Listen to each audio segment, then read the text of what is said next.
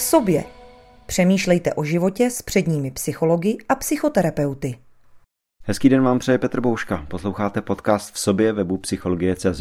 Já jsem se minule bavil s psychologem, psychoterapeutem a sociologem Janem Jakubem Zlámaným o úzkostech a my na tohle téma trošičku navážeme. Dneska se budeme bavit o kazuistikách. Pane doktore, ještě jednou dobrý den. Mě zaujalo v tom našem minulém eh, rozhovoru o úzkostech, vy jste zmínil už jenom ten jazyk, jaký používáme, tu patologizaci, eh, když použijeme úzkost, panická ataka. Té společnosti se ví, co to znamená, co se bude dít. A ta kazuistika může být do jisté míry osvobozující od eh, těchto věcí, že toho člověka, ten konkrétní případ, můžete popsat, řekněme, unikátně, širším způsobem a tak nějak víc lidsky. No právě, myslím si, že ty kazuistiky, eh, co ke mně chodí lidi, můžou lidem ukázat nějaký duševní zápasy, který oni taky sami vedou, ale právě v takový neredukovaný podobě, že třeba když někdo přijde psychiatrovi a teďka mu přišel nějakou diagnózu, třeba anxiozně depresivní rozladu nebo nějakou jinou takovouhle diagnózu, tak to toho člověka strašně vystraší a začne, si, začne o sobě pochybovat, jestli není nějaký prostě divný. Jo. A tak bych vám nabídnul pár právě takových příběhů, který mně přijdou, že mm, můžou hodně lidem ukázat, eh, aniž bychom nějak patologizovali ty lidi, vlastně co prostě prožívá i někdo jiný. Jo. Třeba za mnou přišel eh, jeden takový klient, který chodil eh, k nám do skupiny, který měl takový zajímavý příběh. Jo. Říkal, že se mu stalo, že utekl ze své svatby, že se mu stalo, že prostě už bylo všechno připravené, On byl tak nějak e, prostě z malého města, žil prostě v zásadě celkem jako spokojený život, jenom měl občas právě takový stavy, úzkostně, že mu jako něco chybí, ale že nevěděl úplně přesně vlastně, nebylo to nějak, neuvědomoval si, co přesně mu chybí. A pak se mu stala taková věc, takový zkrat, takový blackout měl, takový prostě náhlý zatmění, říká, že už, eh, že byl prostě v kostele, eh, taková moravská svatba, už byl prostě kostel plný lidí, někde na zahradě se točilo prase, prostě bylo tam nevím, 150 svatebčanů, opravdu svatba ve velkém stylu.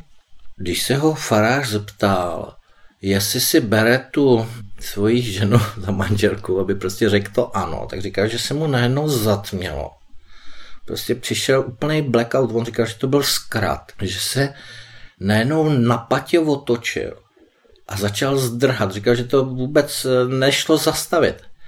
A že viděl jenom, jak probíhá tou uličkou v tom kostele, viděl ty rozšířený zornice těch tam svadebčanů a utíkal a říkal, že, že zdrhal tou uličkou ven na náves, vzal to přes náves a pelášil k lesu. A teďka říká, že on měl ale bratra, který byl velký sportovec, fotbalista, hrál nějaký prostě krajský přebor. No a ten běžel za ním. No a když doběh do toho lesa, tak tam prostě upad přes nějaký polom. Bratr ho doběh, dal mu strašně pěstí a řekl mu, hele, ty se tady teďka vůženíš, nebudeš dělat ostudu, pak si třeba dělej, co chceš. A dotáhnul ho zase zpátky do toho kostela. A když tam přišli, tak ten bratr prostě jako tak na celý kostel jenom řekl, vy to víte, nervy. Všichni se zasmáli a on se tam tehdy oženil. No ale tím se rozdělá u něj právě velký prostě martyrium. To, co se právě tady v psychoterapii, co tady řeším každý den, je takový paradox, tak hledáme vlastně s těma lidma rovnováhu mezi láskou a svobodou. Tenhle ten pán prostě se cítil z celé té situace, že vlastně ztrácí úplně svoji svobodu. Že teda ve prospěch lásky, a to, se na, to, to každý musíme hledat tuhle tu rovnováhu. To je takový koan, prostě, který, nemá nikdy, který není nikdy hotový. Buď to jsme moc na straně té lásky, blízkosti, máme ty svý, prostě já nevím, partnery, děti, ty rodiny, ale pak trochu nám může chybět svoboda. A nebo zase naopak, jsme hrozně svobodní, ale zase nám chybí blízkost. A teďka my hledáme tu rovnováhu vlastně v té psychoterapii mezi tou blízkostí a tou svobodou.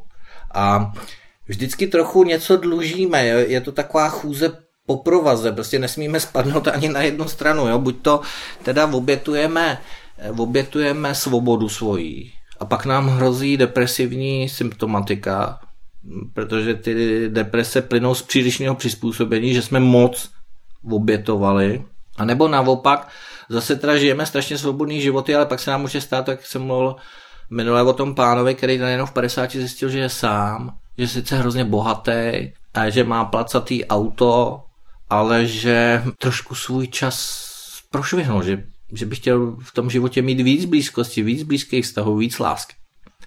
No a tohle to je rovnováha, kterou neustále vlastně v té psychoterapii hledáme. Tady ten pán, o kterém jsem mluvil, tak on pak zjistil v průběhu vlastně té svý skupinové terapie, že vlastně vůbec není stavěný na nějaký rodinný život. Že to tak trochu jako přijal, ale že to vůbec není jeho.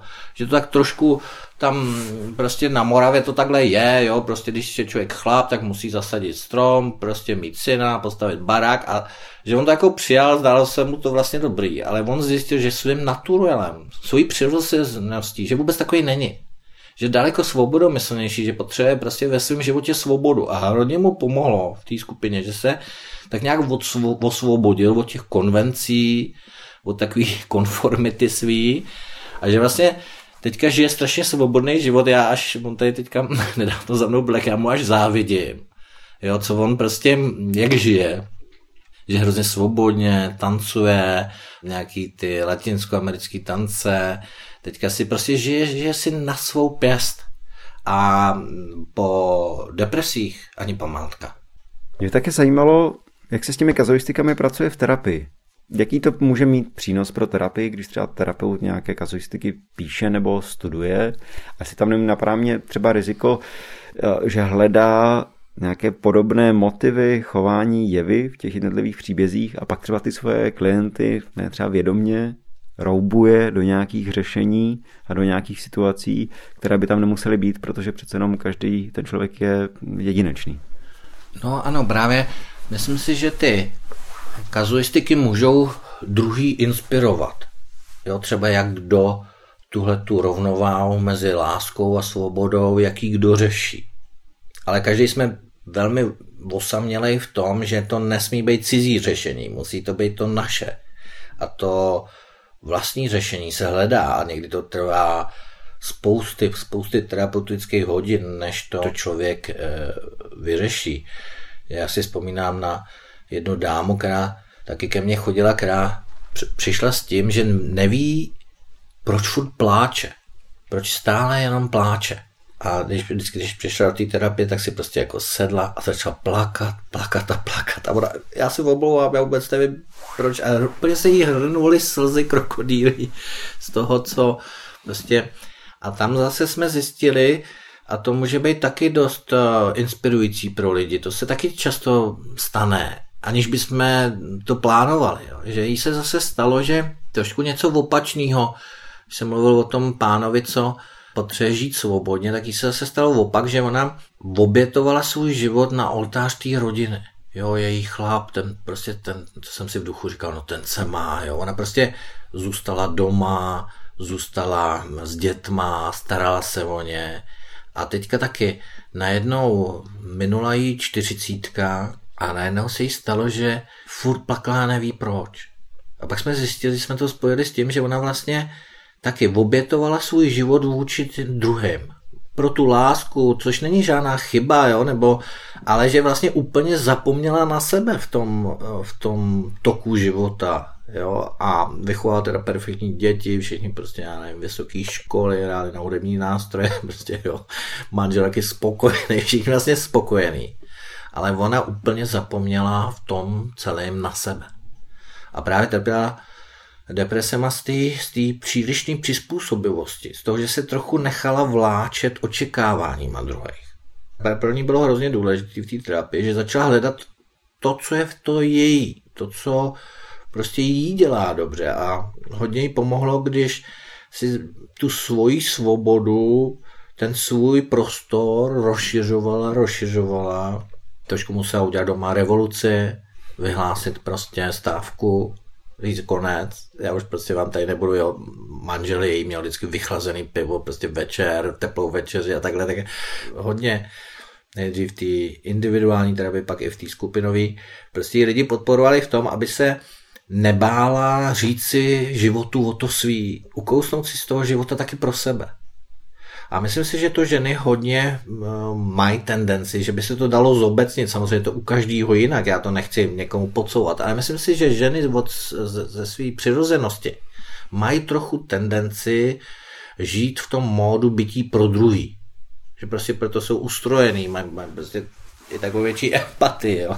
A že jim pak hrozí, že v tom módu bytí pro druhý zůstanou zakletý. A já jsem vlastně tady ty eh, paní říkal, že jí gratuluju, že tak pláče. Jí se to stalo divný, protože ona tím strašně odlehčovala svýmu tělu. Protože ty emoce, jak to nechává odtejkat, tak vlastně si myslím, že sama sebe zachránila třeba od nějakou takovou psychosomatickou nebo psychosomatózou, která by jí jako hrozila.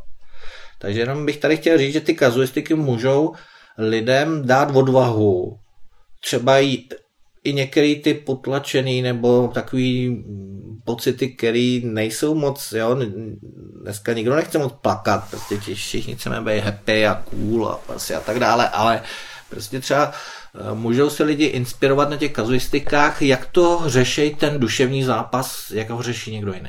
Já se vás na tomhle místě musím zeptat. Vy jste mluvil o ženské přirozenosti a já si myslím, že tohle je asi snadno napadnutelný, že samozřejmě máme nějaký průměr té populace, jak se chová, máme nějaké společenské normy, které potom, že jo, možná když odmala do těch holčiček bude tlačeno nebo budou vyrůstat v prostředí, kde ženy pečují, tak to prostě okoukají.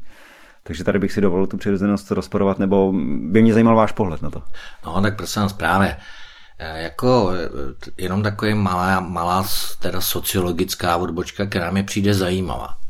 Když prostě ten feminismus přines určitě obrovský osvobození žen, historicky si myslím si, že ženy teďka požívají největších svobod, co kdy měli prostě v historii lidstva, byly v zásadě tím pohlavím, který bylo spíš utlačovaný.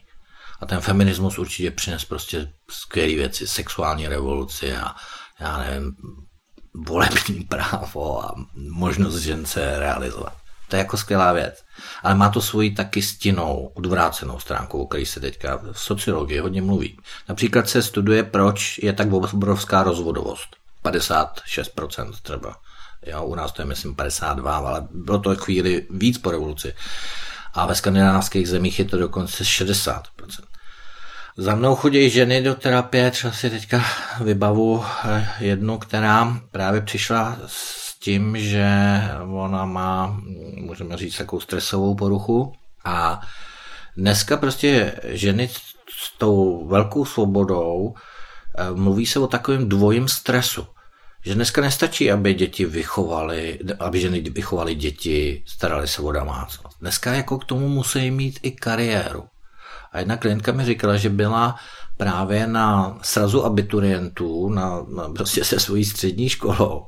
A teďka, když tam řekla mezi těma ostatníma, že je doma, už asi devátý rok na mateřský, tak všichni prostě na ní koukali, kroutili hlavama ty, ty spolužečky, co blázní, co to jako je.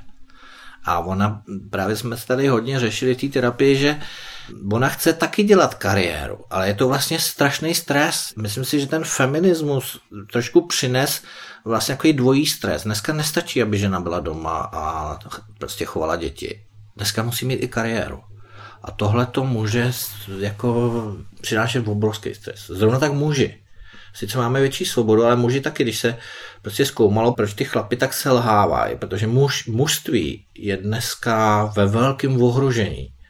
Jo, mluví se o tom, že asi 85 nebo 90% kriminality dělají muži. Jo, nebo co se týče rozvodů, tak třeba v Austrálii píše jeden takový zajímavý terapeut, ten Bidalp, že v Austrálii čtyři z pěti rozvodů navrhují ženy. Muži nám selhávají, trpí daleko víc závislost, má víc kriminality, mají daleko víc, třeba už jako chlapci, malí děti, mají výchovní problémy. A já jsem tady měl jednoho takového chlapíka, strašně zajímavého. který teda dopad špatně, mimochodem pak skončil i v kriminále. A on mi říkal, že se strašně chce dostat z toho patu, že víte, dneska nestačí, aby on byl jenom jako vydělával peníze, ale on, on chtěl být i dobrý táta. A on to jako měl vymyšlený tak, že nejdřív vydělá ty prachy, furt měl prostě jako představu, že furt říká, víte, až budu mít ty nuly na tom účtě, až budu mít prostě pár nul, nějaký to vícemístný číslo, tak pak si založím rodinu. Protože já nechci být, mi tady říkali, já nechci být ten otec, prostě co je doma depresivní, bez nálady, protože prostě maká celý den, pak přijde domů, stará se jako o děti. Já to chci mít čistý. A tak nějaký plán, že, že vydělá hrozně peněz a pak si teprve jako založí rodinu a bude se stará o děti. Já vím, že to úplně nevyšlo, protože prostě přišla nějaká krize, on si úvěry vytloukal úvěrama a prostě bohužel se mu to sesypalo, ten jeho biznis, teda výborný biznis měl, ale myslím si, že právě dneska žijeme v takovém jako zvláštním dvojím stresu, že i ty muži dneska nestačí, aby jenom vydělávali peníze. Je od nich, že nechtějí, aby byli taky dobrý třeba milenci. Nebo aby byli dobrý tátové. A tak si myslím, že ten feminismus přines dobré věci, ale přines jako vlastně větší stres. A stres je dneska prostě nás norma. To se ví, psychologii se to furt studuje, ty stresové poruchy, ale jako málo se ví, že stres ale není norma, to není v pořádku. Ale hodně lidí, co chodí ke mně tady do terapie, on vlastně řekne, že jsou v hrozném stresu a že jsou v něm permanentně. Jo, že třeba chlapi hodně řeší, tady mám teďka jednoho mladého muže, on je strašně talentovaný zpěvák a hudebník. My tady furt řešíme, má šílený strach, že neuživí rodinu. Přitom je opravdu velmi talentovaný. Ale ta doba je taková, že dneska je ten standard hodně vysoko. A když chcete mít děti, tak prostě on říká, já nechci, aby prostě jsme museli furt, furt šetřit. A teďka hrozně řeší takový dilema. Jak být zároveň hudebník, to dneska to mají zrovna teda v době pandémie hodně špatný, jak, by, jak, jak se živit uměním, protože proto má talent. A jak zároveň ale uživit rodinu. Takže to jsou takový dilemata, který myslím může hodně tady řešit. To jsme udělali takovou odbočku, ale já myslím, že byla na místě. A vrátil bych se s vaším svolením ještě k těm kazuistikám. Protože vy jste tak hezky popsal, že to jsou vlastně nějaké příběhy a stejně příběhy jako třeba mýty a pohádky, tak v nich můžeme najít nějakou inspiraci nebo klíč k tomu, jak řešit svoji nepříznivou situaci, tak mě napadá, že z tohohle pohledu by bylo i vhodné, aby to četli i lajkové, kteří se zajímají o sebe nebo zajímají o psychologii, psychoterapii a taky v tom můžou eh, najít něco z toho, co jsem zmínil. Ano, určitě právě mytologie jsou takové kazuistiky, v kterých je zobrazený tyhle ty duševní zápasy lidí. Vlastně dřív jako psychologie je strašně mladionká věda, to je tady 150 let, ale všechny ty stovky, tisíce let předtím se lidi sami eh, starali o svoji duši právě třeba díky příběhům z mytologie. A jeden takový mýtus, který bych možná tady v této souvislosti, když mluvíme o těch eh, mužsko-ženských otázkách, který bych možná řekl, a to je úplná jak kazuistika, ale vlastně velmi starodávná, která je ze starého Řecka, a která pojednává o takovém základním tajemství mezi, ve stazích mezi mužem a ženou. A je to mýtus o Apolónovi a Dafne. Ten mýtus vlastně ukazuje, co se děje trošku v každém vztahu, v každém eh, partnerském vztahu. Je to eh, o tom, že v každém partnerském vztahu můžeme najít takový jako archetyp, že jeden z těch, eh, z té dvojice víc touží po svobodě a jako kdyby z toho vztahu trošku utíkal, trošku unikal. A druhý, ten partner, zase víc touží po blízkosti, jako kdyby toho jednoho pronásledoval. A teďka Apollon a Dafne je mýtus přesně o tomhle a přijde mi strašně zajímavý. Apollon honí Dafne a Daphne běží a vůbec neví, eh, jak se zachránit, protože Apollon je na ní moc sexuálně dychtivý, moc uh, živočišný, moc jí chce. Každý jsme to někdy zažil, že prostě jako když na vás někdo jakoby tlačí, sice je to v dobrém, on ji strašně miluje, ale on je na ní moc. A Daphne je víla. která prostě ho nechce. A tak utíká lesem. A teďka neví, co má dělat už, protože Daphne prostě furt jí tou láskou pro nás furt na ní strašně tlačí. A tak ona prosí Boha, Dia, ať něco udělá, že už nemůže. A Zeus moudrej, to řecký bůh, to byl ty řecký, ten řecký panteon byl strašně psychologický, to je proto ho, tak využíváme. Moudrej řecký Zeus ji změnil ve vavřínový strom. A ona se zastavila, najednou se stala tím stromem, zapustila kořeny. A Apolona změnil v, ve vinou révu, která ten strom obtáčí. A tenhle ten mýtus vlastně trochu vlastně nás navádí, jak, ten, jak tohleto dilema řešit. Každý jsme to zažil ve stavu, že jsme byli buď to na té straně Dafne, že jsme z toho trošku zdrhali, že na nás ten druhý byl moc, anebo jsme byli na straně Apolona, zase jsme měli pocit, že nám ten partner furt mizí někam, furt nám někam utíká. A tenhle ten mýtus strašně krásně ukazuje, jak to vyřešit. Ten, kdo utíká, ten, kdo prostě příliš touží po svobodě, jak jsem mluvil o tom pánovi, co utek té svatby, tak je nutný, aby se víc zakořenil, aby víc posil svou identitu, to svoje já, aby se zastavil, aby se naučil prostě víc se ponořit do sebe. A zase ty, co pro nás sledují v tom vztahu, co jsou víc na té straně jako Apollon, tak je zase nutný, aby se trošku stali takovýma, eh, jak tou vinou révou, aby se naučili trošku se přizpůsobovat, aby se naučili netlačit, aby se naučili objímat, ale bez tlaku. To si myslím, že je skvělý závěr našeho druhého povídání. Mým hostem podcastu v sobě webu Psychologie.cz byl psycholog, psychoterapeut a sociolog Jan Jakub Zlámaný. Já vám děkuji i za vaše dnešní slova a těším se třeba zase někdy příště. Naschledanou. Taky děkuji moc. Naschledanou.